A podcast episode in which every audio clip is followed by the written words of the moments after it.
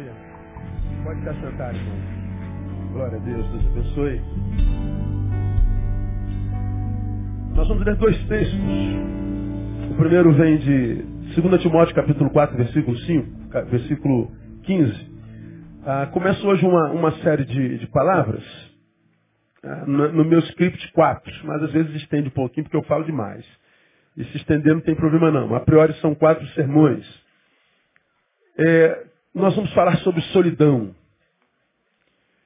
E a solidão é conhecida como o mal do século desde que os séculos são contados. Mas na pós-modernidade ela assola um pouco mais. Aliás, ela assola muito mais e por, várias razões nós vamos falar sobre isso um pouquinho nesses, nessas oportunidades. Solidão faz mal. E eu queria ler dois textos para a gente tomar por, por base para a gente começar o nosso papo. Então, a 2 Timóteo capítulo 4, verso 15, é uma palavra do apóstolo São Paulo. Verso 16, perdão, melhor dizendo. Você já aprendeu aqui que a segunda carta de Paulo a Timóteo é a última carta que Paulo escreve. O capítulo 4 é o último capítulo que Paulo escreve, e essas palavras estão entre as últimas palavras do apóstolo Paulo. E lá no finalzinho da vida, já condenado à morte, ele seria decapitado alguns dias depois, já sem saúde, sem liberdade, sem absolutamente nada, somente com fé.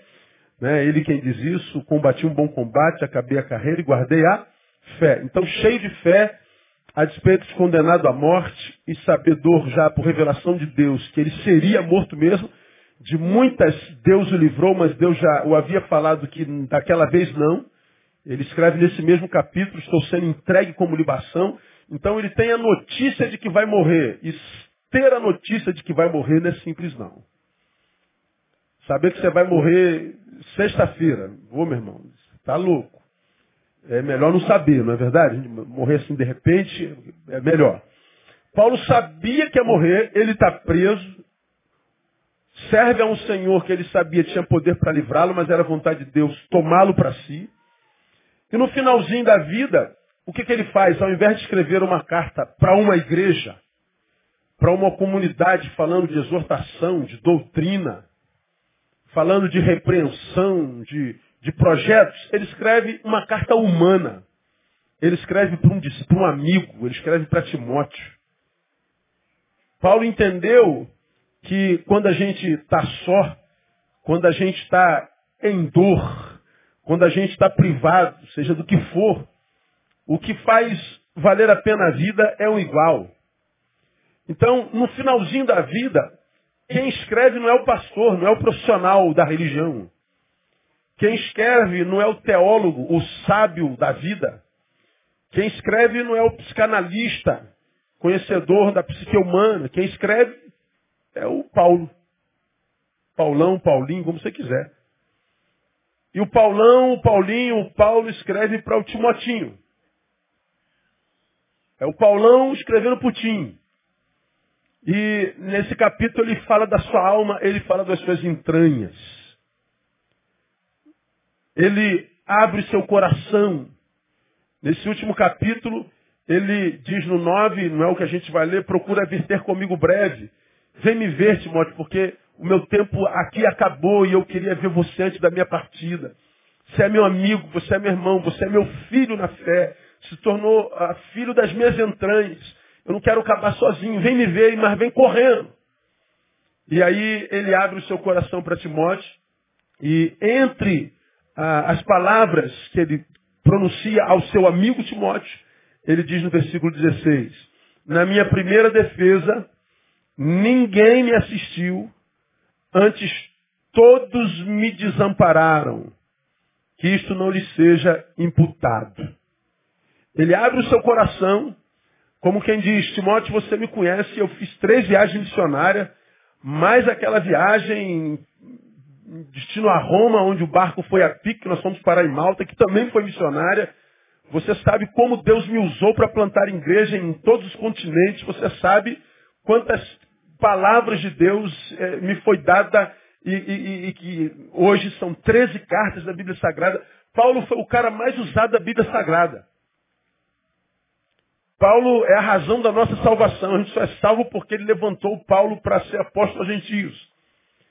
Paulo foi o cara mais importante da Bíblia Sagrada para mim, tirando Jesus de Nazaré. Mas a despeito disso, como Paulo acaba? Sozinho. Paulo acaba sem esposa, sem filhos. Ele acaba sem amigos do lado. Abrindo o coração, dizendo que a esperança dele está na eternidade, mas enquanto ser humano, não como pastor, como apóstolo, como santarrão, mas como ser humano, como qualquer outro humano é, sentindo as dores da alma e a dor dele qual é? Eu estou sozinho. Na minha primeira defesa, ninguém me assistiu. Nenhuma das muitas ovelhas que foram assistidas por ele. Paulo terminou sozinho, e quando você lê 2 Timóteo capítulo 4, você vê a angústia do homem. Solidão. Solidão faz mal para a alma. Um outro texto que eu quero ler com você, só para balizar nossa palavra, vem de 1 Reis, capítulo 19. 1 Reis, capítulo 19, verso 4. Você conhece a história? Alguns, no, no dia anterior, Elias trava aquela batalha mundial com os profetas de Baal e com os profetas de Azera. Já preguei isso falando que foi um grande BBB, Big Brother BBI, Big Brother Israel. Toda Israel estava na praça vendo a guerra do Deus de Elias contra o, o, os deuses dos profetas de Baal. Todo mundo clamando por fogo e Elias zombando deles. Daqui a pouco ele diz assim, agora deixa eu mostrar para vocês quem é Deus. Aí ele clama ao Senhor, desce fogo do céu, consome o holocausto, bebe a água. E aí Israel inteira proclama, só o Senhor é Deus, só o Senhor é Deus, só o Senhor é Deus. Todo mundo se prostra diante dele e ele mata os 850 profetas. Mas, no dia seguinte, Jezabel descobre o que, que Elias fez. E aí, ela ameaça Elias de morte e ela diz que se amanhã eu não tiver feito contigo o mesmo que você fez com os meus profetas, eu, eu, eu, eu, eu não sou mais rainha, eu não sou mais ninguém. Elias, que encarou 850 homens e venceu, fugiu de uma mulher. Ele foge de uma mulher, entra para o deserto muitos dias. No deserto ele entra para uma caverna, se isola. Ali passa alguns dias tomados pelo medo e a solidão o abraça. Abraçado pela solidão, ele faz uma oração que está no versículo 4. Ele, porém, entrou pelo deserto caminho de um dia, foi sentar-se debaixo de um zimbro e pediu o quê? Para si a morte, dizendo, já basta, ó Senhor, toma agora a minha vida, pois não sou melhor do que meus pais. Veja, o camarada tinha autoridade para orar e fazer chover fogo do céu. E não tinha dúvidas que o Deus que ele servia iria ouvi-lo. Glorifica o Senhor num dia, no outro dia, esse camarada está em depressão, tomado pela solidão, desistente da vida e diz, Deus, eu quero morrer, pede para ser morte. A gente sabe que Deus não ouviu a sua oração, mas a vida dele mudou depois da forma como ele lidou com a sua solidão. Ele foi tirado do ministério profético, do ministério que, que, que ele abraçou e foi substituído. Então a solidão, ela, ela faz mal. E faz mal porque, primeiro, ela é contrária à nossa natureza. Lá no Éden, aquele que nos criou promulgou. Não é bom que o homem o quê? Esteja só. Isso é um decreto do Criador. Você já me ouviu falar sobre isso? Eu falei sobre isso o ano todinho. Foi uma tese das nossas mensagens. E você é doutor nisso. Quando a Bíblia diz, palavra de Deus, não é bom que o homem esteja só, ele está falando que a vida só encontra sabor no encontro. Não é bom que o homem esteja só. Possível? Sim. Pode optar por isso. A vida pode nos impingir uma solidão e a gente pode a, a, abraçar como, como verdade especial. É um direito de qualquer um de nós. Mas o texto diz, bom não será jamais. É possível viver só? É. Bom não. Então, a, não faz parte da natureza humana a, viver sozinho. A, por isso, nós precisamos, é, de início, fazer uma separação entre estar só e solidão. Então, estar só é, é, é, é uma coisa. Estar só é, expressa, é, em alguns, dependendo da natureza de alguns, da, da, da, da personalidade de alguns, estar só é, pode ser uma, uma, uma postura cronológica, temporária, que inclusive gere muito prazer em pessoas que têm prazer em estar sozinha. Estar sozinho não é viver solidão. E solidão não é só ter alguém do lado. Não é só isso, é mais do que isso. Então, é possível que eu esteja só, e quase sempre isso é cronológico, mas é possível que eu esteja vivendo solidão. A solidão não, gera prazer. É diferente de estar só. Solidão expressa a dor de se sentir sozinho. Estar só pode ser uma expressão de prazer de estar sozinho. São posturas diante da solitude. Agora, a solidão como imposição é, é, de, de circunstâncias, de pessoas, e a absorção do só diante dessa imposição, bom, essa faz mal, e Paulo estava falando de depressão, é uma das maiores produtoras de depressão no ser humano, porque a vida encontra sabor no encontro. Alguns é, descreem nisso porque os encontros na pós-modernidade têm gerado muita dor. Os encontros têm mais adoecido do que curado. O, eu, eu, preciso me encontrar contigo, mas você está adoecido demais ou eu estou adoecido demais. Eu não posso viver sozinho, aí vou me encontrar. A gente só encontra traíra. A gente só encontra gente que rouba a gente da gente. A gente só encontra gente que usa e depois descarta com, com um guardanapo. Então, a, a gente, muitas vezes, as pessoas se machucam tanto no encontro que elas desacreditam que o encontro é bom. Não, mas é bom. É porque talvez você tenha se encontrado errado. A gente precisa um do outro. Não descreia do diagnóstico do teu Deus. Não é bom que o homem esteja só. Amém, amados?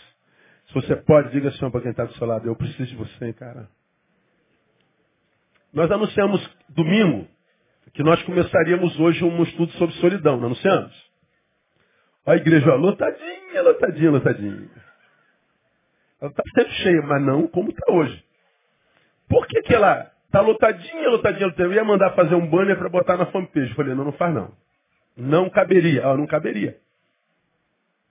Só anunciamos um domingo num culto. Olha quanta gente. Sabe por quê? Porque é, a, a solidão é quase uma imposição da pós-modernidade. E por que, que é uma imposição da pós-modernidade? Porque os encontros, os relacionamentos machucam demais. E como a gente já se machucou em grande escala em relacionamentos, por causa do instinto de autopreservação, nós vamos nos isolando. E esse isolamento, a gente não percebe é, em tótomo, ou seja, totalmente de verdade, porque mesmo isolado, nós temos tecnologia que nos mantém conectado ao mundo externo. Nós estamos aqui ligados na, na, na internet estamos falando com Paulo lá na Índia. Você está na internet está conversando com o vizinho do lado. Você está na internet sentado no teu quarto conversando com teu filho no quarto do lado. Você está no quarto, teu irmão está no outro. Está vendo o filme aí? Irmão, tô. Pô, tu viu, cara, o golpe que ele deu? Maneiro. Tá vendo o MMA aí? A briga dos cowboys? Que eu ainda não vi, não sei nem quem ganhou, não me interessa, eu vou ver depois. Então, a, a gente está cada um num quarto, mas ligado pela internet.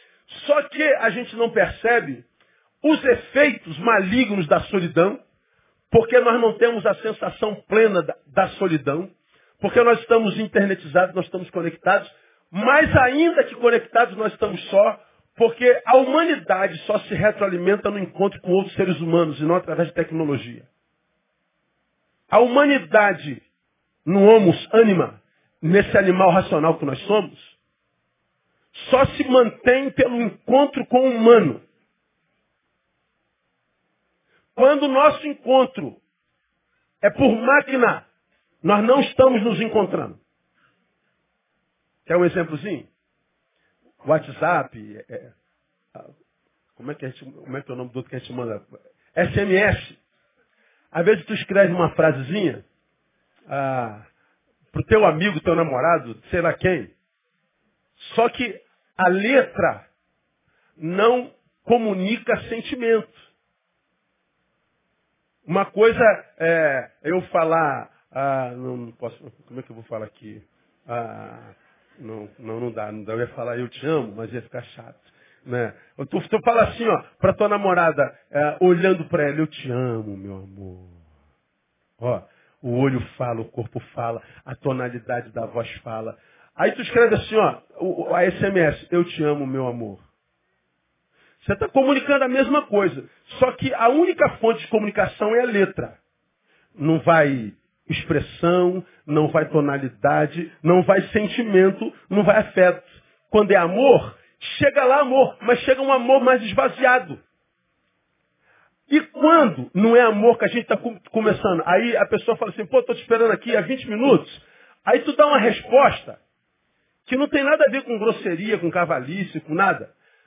Só que a, a letra não carregou o sentimento, aí a pessoa chega lá do outro lado e fala assim, não precisa me dar coisa não, seu cavalo. Não, você entendeu mal. Já passaram por isso, sim ou não?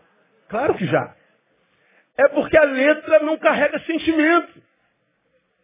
Pô, aconteceu agora, agora a secretária da igreja está aí.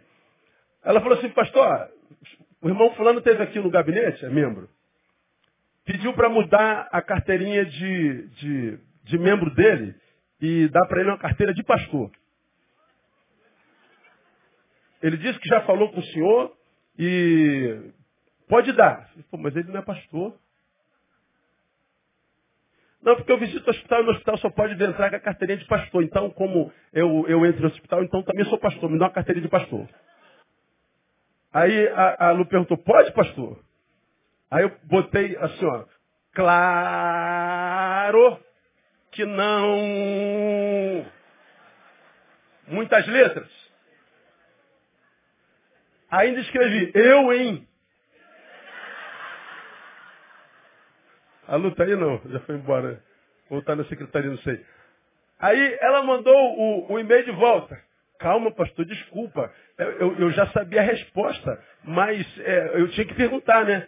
Ela imaginou que o claro que não era brigando com ela. O eu, hein? Era como, como é que você me pergunta uma idiotice dessa? Não. Eu estou falando claro, é, não, eu, hein? É do pedido do sujeito. Aí eu falei, não, não é contigo que eu estou brigando, não, desculpa, não entendeu mal. É que a palavra não carrega sentimento. Então, quando você se isola, mas está conectado, você imagina que não está só. Você não imagina que humanamente está empobrecendo. Você não, não, não percebe os efeitos do que isso está gerando na tua humanidade. Por que, que você não percebe? Porque você está em comunicabilidade. Mas comunicar-se através da máquina não alimenta a humanidade. Nós vamos esfriando. Nós vamos perdendo afeto. Quando eu. eu, eu dá para explicar melhor ainda, quer ver? Vem cá, Paulinho. Dá um abraço. Pô, rapaz, eu te amo, cara. Putz, isso é uma bênção aqui nessa igreja. Ó, isso é uma coisa. Agora, pode sentar, Paulinho. Paulinho, vou mandar um WhatsApp para você, tá? Um, um, um, bagulhinho aqui. Aí tu vai lá, blim, blim, aí bota assim, Paulinho, eu te amo. Você é uma bênção nessa igreja. Um abraço. É a mesma coisa? Não é. Porque quando eu digo assim, mesmo que não seja pro WhatsApp, eu digo assim, Paulinho, um abraço. Abraço, gente. Esse abraço verbal é o resumo disso aqui. Um abraço, Paulinho. Vem, volta. É a mesma coisa? Não é. Beijo fulano. Aí tu, beijo gente. Beijo. A outra coisa é você tocar os lábios no rosto. Lábio no lábio. Tem calor, tem humanidade. Arrepia. Vou te beijar não, fica tranquilo. A palavra é o resumo do sentimento. Como a máquina não envia sentimento, a relação humana da pós-modernidade é resumida.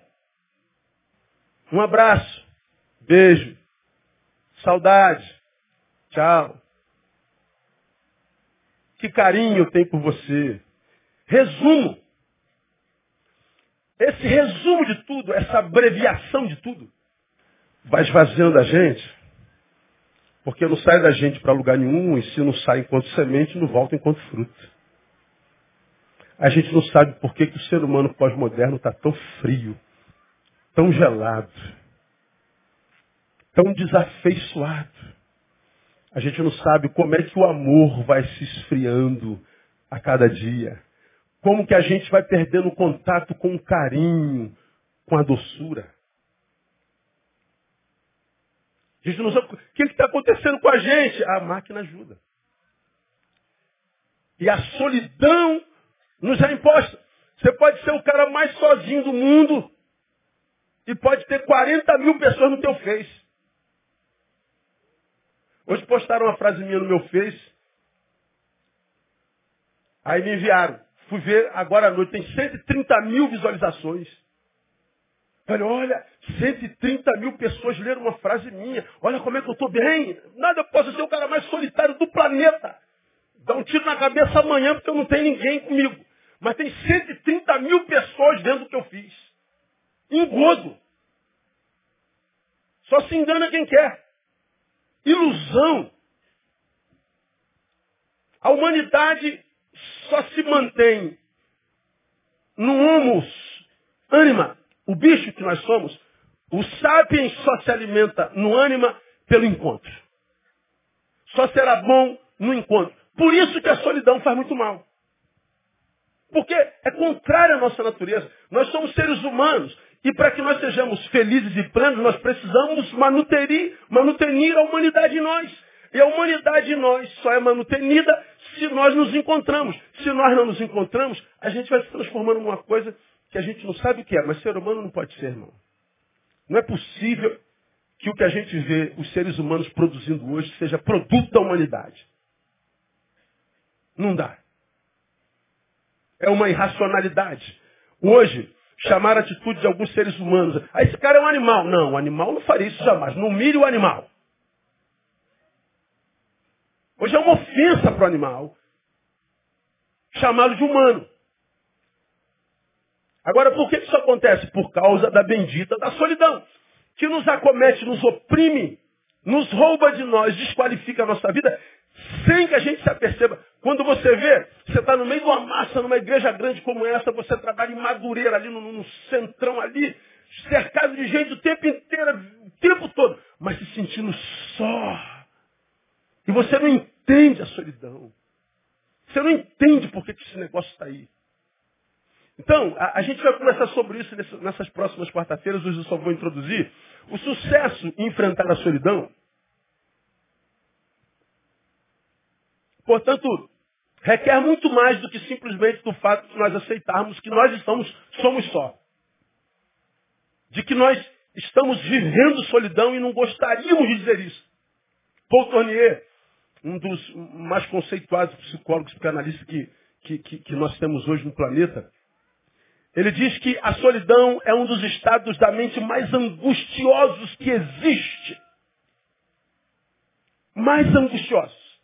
O ser humano tem, por natureza, muitas angústias na vida. A gente sofre angústia o tempo todo. Falei na, na gotinha de sabedoria que o sofrimento é inerente à vida. Paul Tournier diz, olha, a, a solidão é uma das mais angustiantes.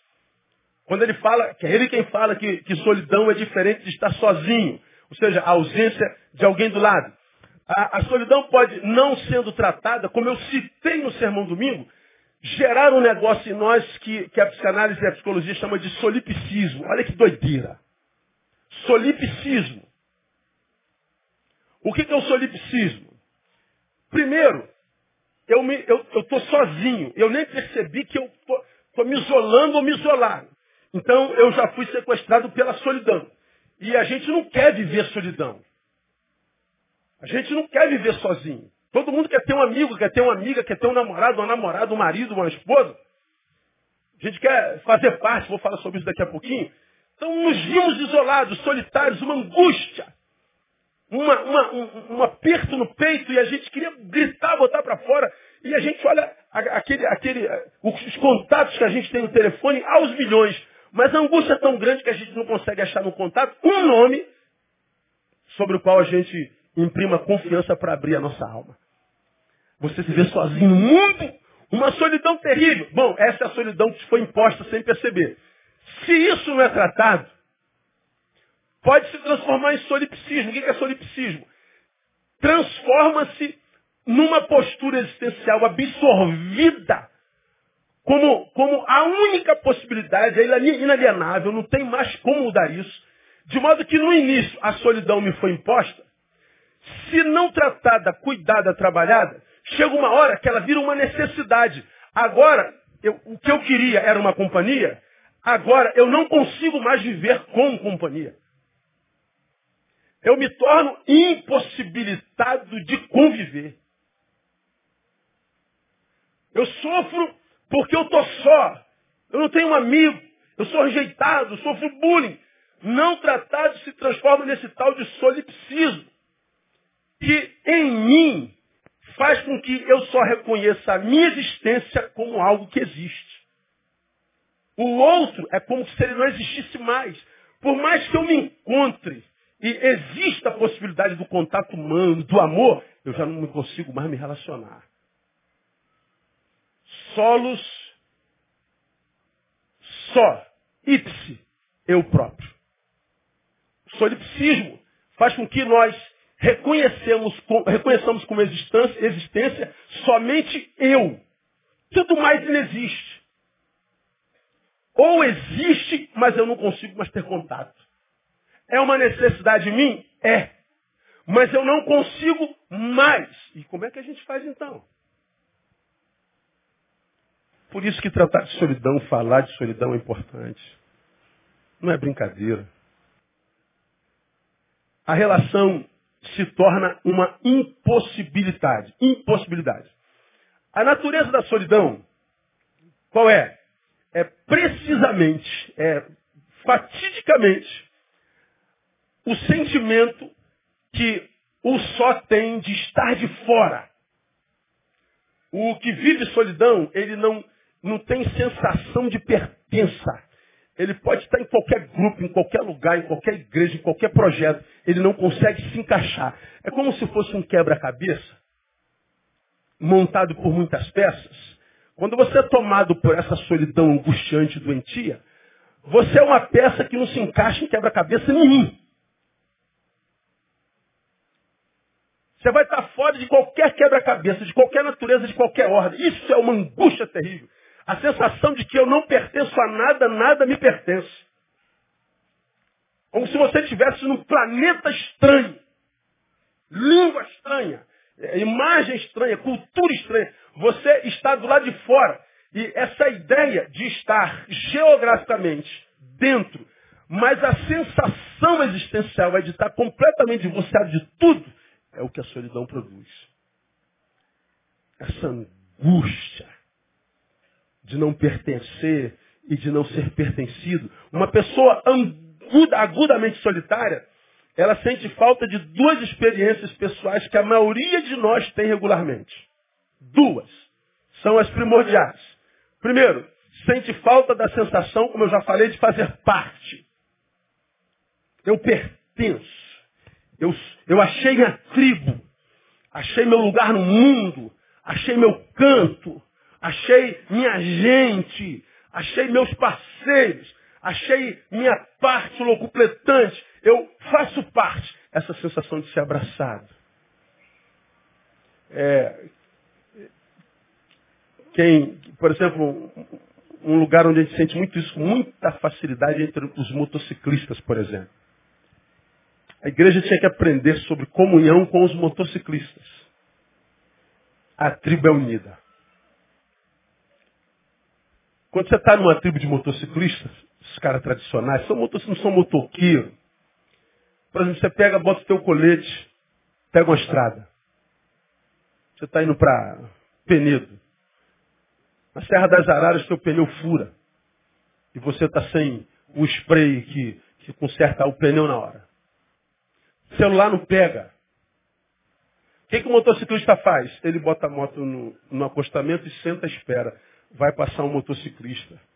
Ou de moto ou dirigindo. Ele pode não parar na hora, mas ele vai parar na próxima cidade. Vai procurar um motoclube da cidade e fala assim, tem um brother nosso parado lá embaixo. Esse cara está precisando de reboque. Ele está com o pneu furado. É só tentar esperar. Daqui a pouco chega o grupo de motociclistas de socorre.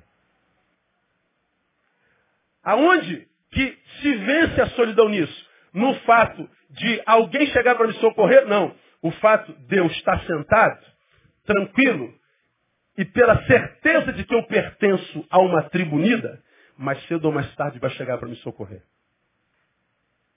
Vencer a solidão não se dá quando o outro motociclista chega com reboque, mas com a sensação de que ele chegará.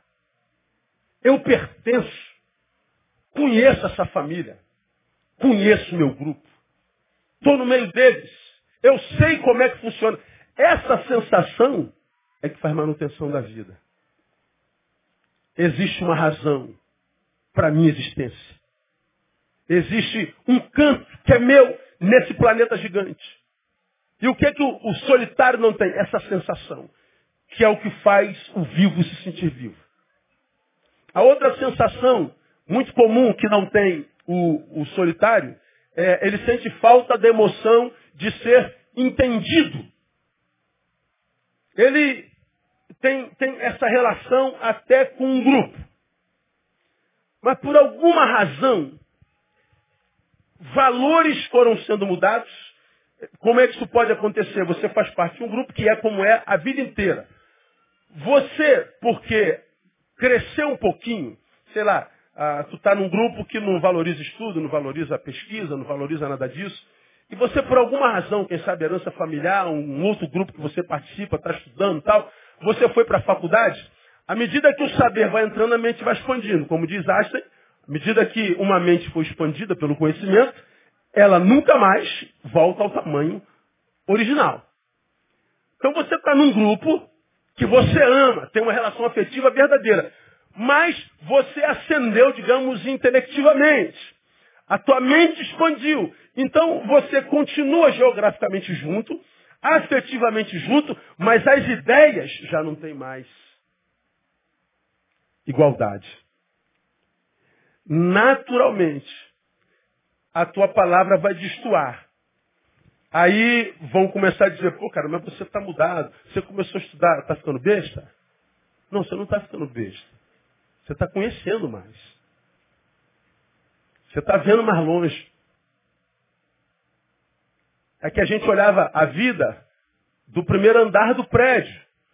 Quando você começa a estudar, você sobe para o segundo. A visão vai um pouquinho mais longe. Você vai subindo. Terceiro, você está no décimo andar. Quem está no décimo vê mais longe do que quem está no térreo, embora estejam olhando para o mesmo lugar. Só que quem está no térreo nunca saberá qual é a visão do décimo. Mas quem está no décimo lembra da visão do térreo. Começa a divergência de ideias, divisão de vida. Aí o que, que acontece? É possível que você não seja entendida por alguma razão ideológica, você tem que se afastar. Se você não acha outro grupo, essa não aceitação pode produzir solidão. Alguns fazem o quê? Eles abrem mão do décimo andar, regridem para poder ter alguém do lado. Pergunta a vocês, vocês sabem tudo. Ela regrediu do décimo para o primeiro andar para ter alguém do lado. Ela vence a solidão fazendo isso? Não, ela continua no mesmo grupo, só que agora só ainda. Vocês vão se lembrar disso. Newton Bonder, no livro Alma e Moral, ele fala sobre traição e tradição. Ele diz que a traição é melhor do que a tradição. Por que, que a traição é melhor do que a tradição? Paulinho, vamos trabalhar, Paulinho? Vamos. Você está aqui, vou usar você mesmo de cobaia. Você lembra disso que já falei sobre isso aqui? Eu e o Paulinho somos brothers, crescemos juntos. E estudamos juntos e fizemos besteira junto. Na nossa época, a nossa zoação era tocar campainha e sair correndo. botar cabeção de negro na boca do sapo, eram essas coisas. E vamos caminhando, Paulinho, estamos vivendo a vida. Por alguma razão, Paulinho parou na sua jornada. E eu, por alguma razão que outra, continuei caminhando, ascendendo. Estudei novas amizades, novos horizontes, sonhos diferentes. Ó, nós que andávamos um do lado do outro, agora já estamos em desacordo. Paulinho está ficando para trás. Eu estou andando, Paulinho está ficando para trás. Aí eu falo, vamos lá, Paulinho. Só que o Paulinho lá atrás, me vendo agora pelas costas, diz assim, pô, Neil me traiu, cara. Neil me abandonou. Mas o Neil está aqui dizendo, pô, vamos lá, Paulinho. Pô, cara, não está dando para mim não, você está muito rápido. Que isso, cara? Nós temos a mesma altura, nós temos o mesmo peso. A gente tem malha no mesmo lugar. Vamos lá, esforça-te um pouquinho. Mas ele não tem a mesma postura existencial que o Neil. Ele é mais preguiçoso, ele é acomodado. Ele gosta mais da night. Ele gosta das menininhas, lembra? As menininhas. Tá. O Neil está estudando, ele está ficando para trás. Lá, ele que se apegou ao lugar, ele está vivendo o que Newton Bonder chama de apego. Ele se apegou ao status quo. O Neil não. O Neil queria mais. Na perspectiva do Paulinho, o que, que o Neil fez? O Neil o traiu. O Neil me abandonou. O Neil foi embora e me largou. O Neil me traiu. A traição é no ponto de vista do que se apegou. Aí eu estou numa crise. Eu vivo essa solidão da traição que eu fiz a ele. Ou eu volto para ficar com Paulinho. Quem está de fora fala assim, pô, veja como o Neil é maneiro, né, cara? Amigo é assim, brother. Amigo não abandona. Amigo, tá, estamos juntos, juntos e misturados. Fiquei por Paulinho mesmo sabendo que Paulinho poderia ter avançado um pouco mais, mas ele se acomodou. Para não trair o Paulinho, eu voltei. Quando eu voltei, o que, que eu fiz? Eu me traí. Eu me traí. Eu vou estar com Paulinho, mas não vou estar mais integralmente, porque o mesmo Paulinho com quem eu caminhei e amo, é agora também a razão da minha retração. Ele é a razão de eu ter me tornado um homem retrógrado. Ele é a razão do meu impedimento. Ele é a razão de eu ter é, é, é sonegado a mim o direito de ascender e evoluir. Eu estou aqui. Mesmo que eu esteja com ele, eu estou sozinho. É aqui que a pós-modernidade, os meninos e as meninas não entendem nunca. Vocês acham que a gente mata a solidão porque tem alguém do lado. Newton Bonder diz, é melhor você trair do que se apegar à tradição onde ele parou. Se o assunto é vida e desenvolvimento humano, é melhor trair a ele do que a si mesmo. Porque se aqui eu me vejo só, meu Deus, eu perdi o Paulinho, meu brother de infância. Aqui eu continuo só. Porque eu vou sentir falta daquele Neil que eu poderia ser. E sei. Mas eu enterrei talento. Está entendendo? Está tá complicado. Dá para entender? Dá, não dá? Pode sentar, Paulo. Obrigado. Até já. Então, é, na cabeça de Newton Bonder, a tradição é melhor do que a traição é melhor do que a tradição. Nessa incapacidade de perceber, a gente vai se traindo. E mesmo que apegado a um grupo, nós não estamos totalmente do grupo e mesmo no grupo nós continuamos sozinhos. Mas, porque nós não discernimos ou não temos amor próprio, nós preferimos a solidão com alguém do lado do que a solidão que vai me proporcionar um futuro que eu não sei qual é, mas que vai me permitir desenvolver todo o meu talento, todo o meu potencial.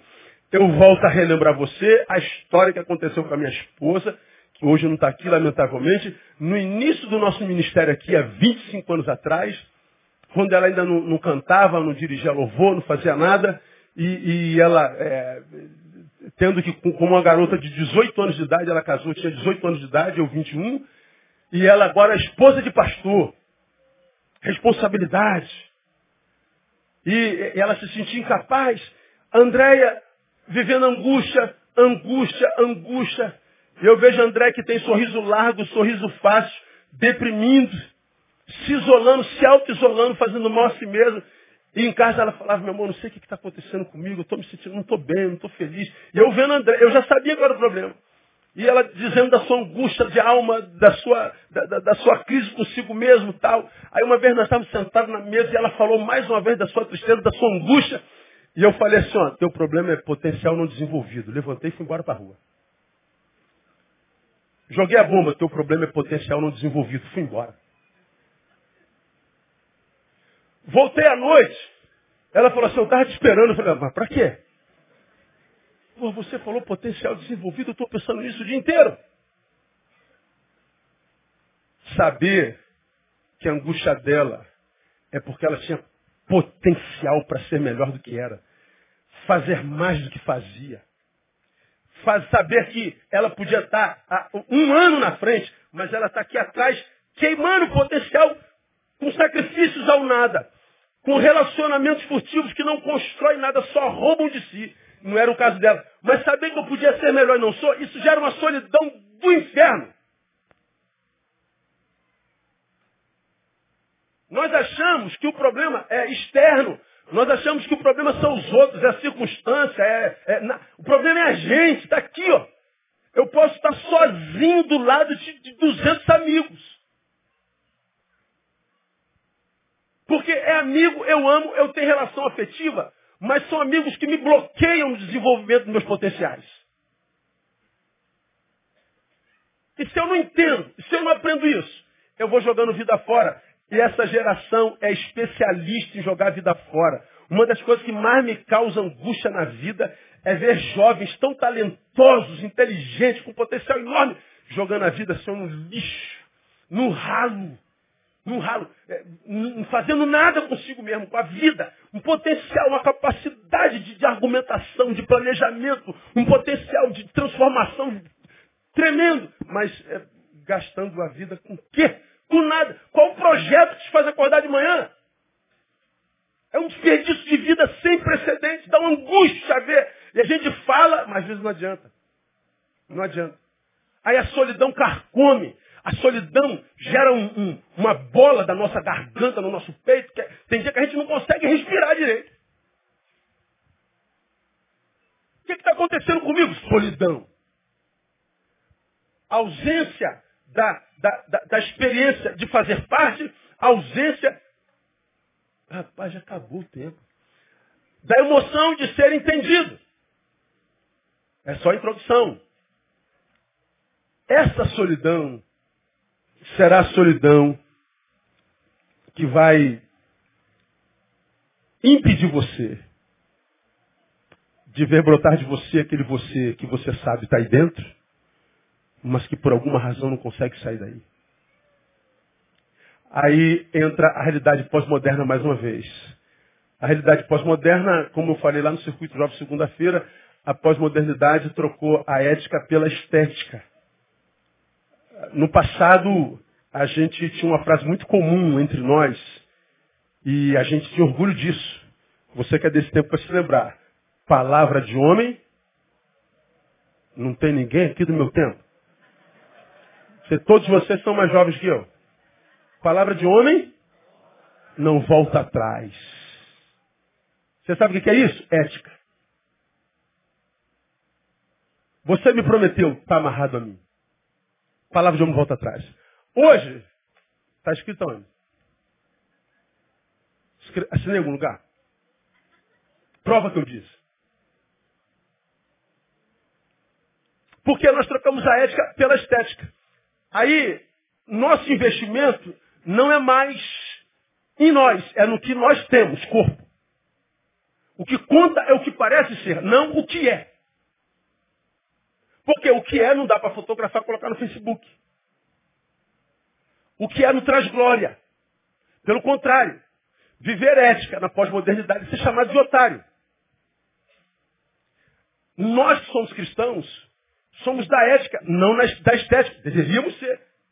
Na pós-modernidade, bem-sucedido é quem consegue esconder o que fez. Na pós-modernidade, O, o vitorioso é aquele que não é pego. Pô, eu fiz a besteira, não me pegaram. É, yeah, esse cara é fera, meu. No, no cristianismo, bem sucedido, é quem confessa. Não precisa me vigiar para me pegar, eu confesso. Ética. Só que na pós-modernidade, que o, o, o, bom é quem não foi pego. Você que é cristão, ético, diz, foi eu, eles ainda chamam você de otário, de bobo, mané. Como nós trocamos a ética pela estética, o que vale é a aparência.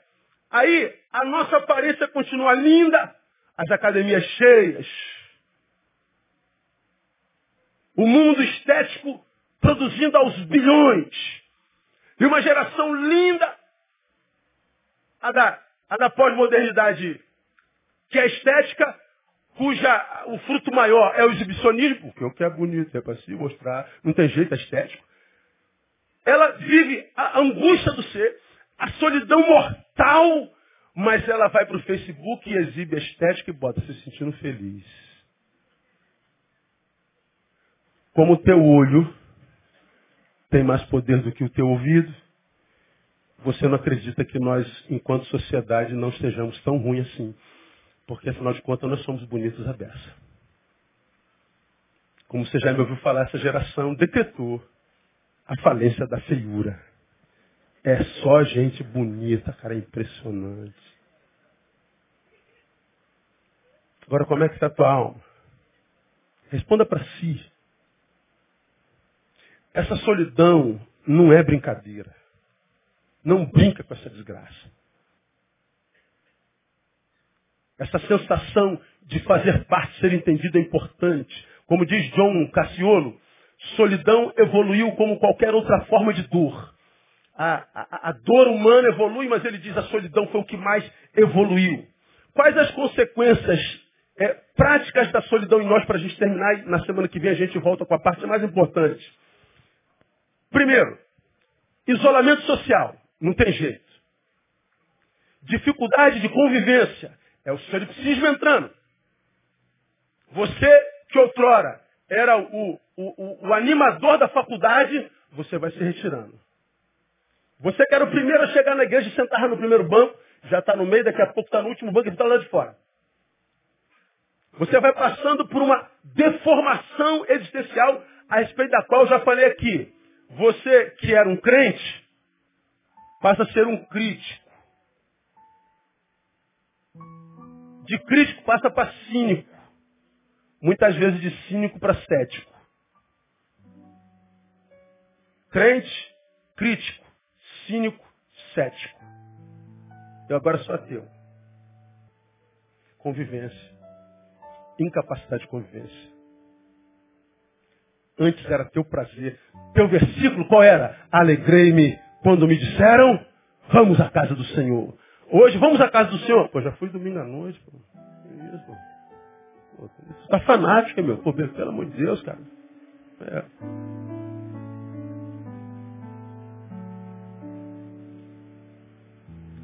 Você vai deixando as reuniões de família. Você vai deixando as reuniões do sindicato. Vai deixando até de jogar as peladas. Aquilo que você amava tanto. Fazia três vezes na semana, passa para duas, passa para uma, daqui a pouco está uma vez por mês. Ah, alguma coisa vai morrendo, alguma coisa vai deixando de queimar dentro. Isolamento social, segundo isolamento emocional. Você se torna uma ilha afetiva, você não consegue mais expressar sentimento. Ama, ama, você não consegue materializar mais isso. Você era beijoqueiro, você era um abraçador, se é é teu caso. Você se preocupava em mandar sempre um, um, um, torpedozinho de estímulo, de incentivo. Você se preocupava, você mandava rosinha, viajava, comprava uma lembrancinha para os amados. Agora, bobagem, lembrancinha, não muda nada, né? Vou levar um, um, uma, um imazinho de geladeira. Para que, que serve isso, Zé? Ah, bobeira. Ah, mas antes você dava com alegria. Lembrei de você e trouxe você. E dava com um sorriso. O teu sorriso era, era a vida. Mas a gente vai morrendo. A gente vai fenecendo. Nossos sentimentos vão ficando embolhados. Eles caem dentro de uma bolha e ele não consegue mais exalar. Ele vai morrendo em nós. Ele vai sendo compartimentalizado. Ele vai para um compartimento estanque e a gente fecha ele hermeticamente e a gente se torna gelado. Sei que graça tem nisso. Coisa sem graça, que bobeira. Ah, que palhaçada. É, pô, tudo... Irmão, não tem mais nada que te faça. Nada mais tem importância. Aí tua filha fala assim, pô pai, só tá azedo, hein pai? Ah, mas eu estou errado, minha filha. Não, é possível que você esteja fazendo, seja lógico e tenha certeza. Mas se tiver um pouquinho de boa vontade, engole. Mas a gente se isola emocionalmente. A gente ama, mas não consegue mais dizer, ah, eu te amo. A gente, se abraçava, a esposa, a gente dava aquela, aquele beliscãozinho nas costas, sim. Né? Gente chegava do trabalho, ela estava no fogão, você dava uma, uma cheirada no cangote. Quando você passa direto no corredor. Falei, já chegou? Eu já tomei banho, já estou de pijama tudo, não? Não. O que dá sabor à vida, que são as pequenas coisas, passam a inexistir. E a gente vai morrendo. E aí nós temos não só o isolamento social, como o isolamento emocional, como, por último, isolamento espiritual. Aí, você não consegue mais louvar ao Senhor. Dificuldade já. Fica cantando aqui, cantando, cantando, palhaçada, cantando. Fica cantando. Corim, pô, mais um, irmão, pô. Chega, pô. Sei que graça tem esse cara velho, fica correndo lá. Esposa do pastor ficar pulando igual uma macaca velha. É porque você não consegue mais. Você não tem mais razão para fazer isso. Há um cemitério dentro. Por fora continua com bíceps de 45. Colchão. Glúteos avantajados. Mas um cemitério por dentro. Você não consegue mais servir. Você não consegue mais comungar. A vocação vai sendo posta de lado. A voluntariedade, a responsabilidade com as coisas abstratas, com, com, com, com o espiritual, com o metafísico, com o não mensurável, como eu digo sempre, isso vai perder sentido. Agora só o que conta é o que eu pego. A gente vai se materializando. Por que, que a gente vira materialista? Porque perdeu transcendência.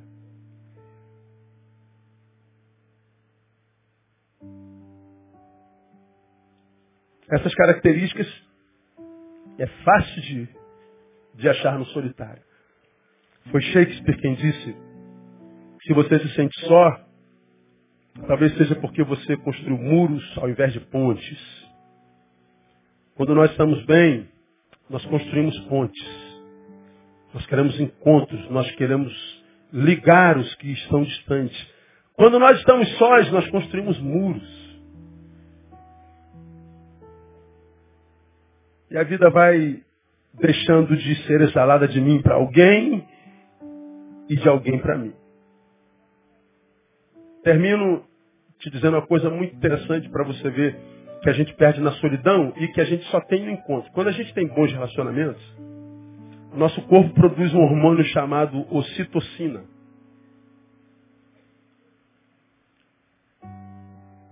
A ocitocina é um hormônio que é conhecido é, popularmente como hormônio da amizade. É, aspas, a, a droga do amor.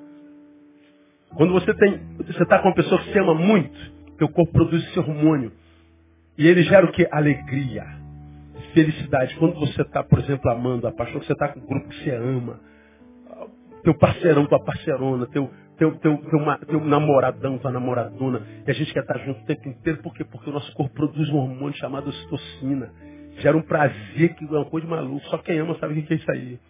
Quem tem amigo verdadeiro, quem se sente parte de, quem tem aquela rapaziada com a qual foi criada. É, isso é, é bom demais. A gente, a gente, a gente conspira para estar junto, a gente inventa a razão para estar junto.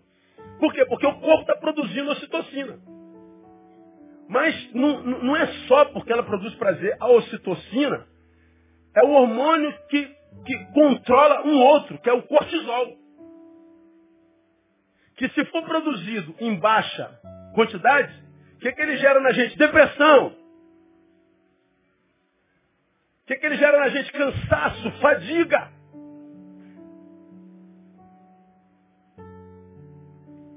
É o hormônio da tristeza. Nos relacionamentos, produzimos o hormônio que controla aquele que na ausência gera angústia. Acho que Deus sabia disso quando lá no Gênesis disse, não é bom que eu me esteja só. Por quê? Porque o amigo que está do teu lado é o que te produz ocitocina. Está do lado de um amigo? De um amor? De uma amada? Diga para ele assim, obrigado pela ocitocina que você produz em mim.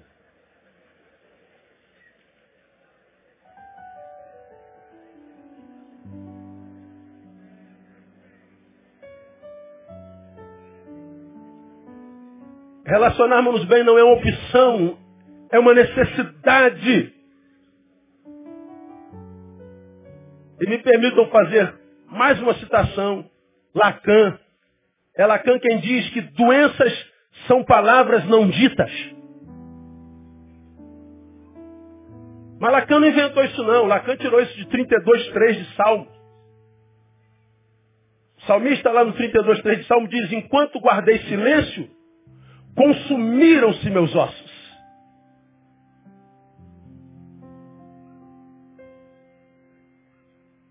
Como que a gente vai quebrar o silêncio se não tem ninguém para conversar? Como que a gente vai vencer a doença se eu estou sonegando palavras? A solidão não é brincadeira. Então, meu irmão, uma vez que nós introduzimos o que é a solidão, ah, na semana que vem a gente continua. Citamos Paulo e eu vou mostrar para você como é que Paulo venceu sua solidão. Porque Paulo, a despeito da solidão que lhe acometeu, ele não parou de fazer nada que Deus lhe ordenou fizesse. A solidão que lhe acometeu não impediu de produzir deixar de produzir absolutamente nada que, que sua vida deveria produzir. Nada. Ele viveu até o fim da vida, não morreu antes da morte chegar. Como que Paulo conseguiu fazer isso? A vida dele acabou ali em 2 Timóteo porque Deus disse, é chegado o teu tempo. Porque se Deus não falasse é chegado o teu tempo, ele ia continuar, a despeito das angústias que a solidão produziu. Então solidão é vencível. Nosso Deus é maior. Então, meu irmão, se, se, se tem a ver contigo, não fuja disso não. Volta na quarta-feira que vem. A gente vai aprender como é que a gente vence a solidão. Vou fazer algumas outras considerações sobre ela. É muito legal. A Bíblia é a coisa mais linda do mundo. Eu vou mostrar para vocês na Bíblia como é que Paulo fez. Então, por hora, que Deus abençoe você com toda a sorte de bem e bênção e te dê a graça de viver uma vida no encontro cheio de vida no nome de Jesus, cara, pé. Antes da gente orar, dá um abraço aí no teu irmão. Que Deus te abençoe, te ajude a vencer a solidão. Se eu puder produzir ocitocina na tua vida, eu farei com alegria. E vamos vencer essa solidão que nos oprime. Não precisa solicitar o DVD dessa mensagem já, depois ela vai. Todo, todo, o, o, toda a série Vai vir no único box de DVD, você vai poder pegar ele todo quase pelo preço de um só. Então, não precisa comer depois, você pega ele todo. E guarda isso lá contigo, porque vai ser vida para a tua vida. Vamos orar. Vamos embora para casa na esperança de voltarmos domingo, mais uma vez, para comungarmos e adorarmos o Senhor. Pai, muito obrigado. Servir um Deus como tu é um privilégio. Tanta gente servindo a deuses de pau, de gesso tem boca e não falam, mãos não apalpam, olhos não veem, pés não andam, mãos não abraçam, mas nós servimos a um Deus vivo, um Deus que fala, um Deus que alcança nossos corações, porque escolheu um dia ser gente como a gente, um Deus que entende nossa dor, um Deus lindo, muito obrigado, Deus, porque servimos a Ti. Nós não servimos um Deus que nós construímos com as nossas mãos. Nós servimos um Deus que com as suas mãos nos construiu. E nós te louvamos por isso. Sei, Deus, que tu trouxestes muita gente que vive solidão aqui para essa noite ouvir isso. Sei que há centenas de pessoas do lado de lá desse, dessa câmera nos ouvindo. Outras milhares que ouvirão essa palavra depois pelo DVD. Eu te peço que essa palavra gere cura e libertação. Que essa palavra devolva a vida que porventura esteja sendo sonegada. Que essa palavra cure pessoas que se, se, se retiraram por causa de, de, de mais maus relacionamentos. Que tu mandes outras pessoas que sejam não mais a doença, mas a cura. Porque nós queremos viver e viver para a tua glória.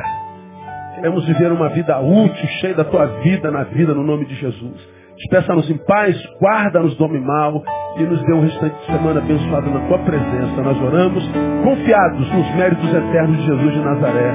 Nosso Senhor que vive e reina para sempre. Amém e aleluia. Aplauda ele, vão em paz. Até domingo, permitindo o Senhor. Deus abençoe.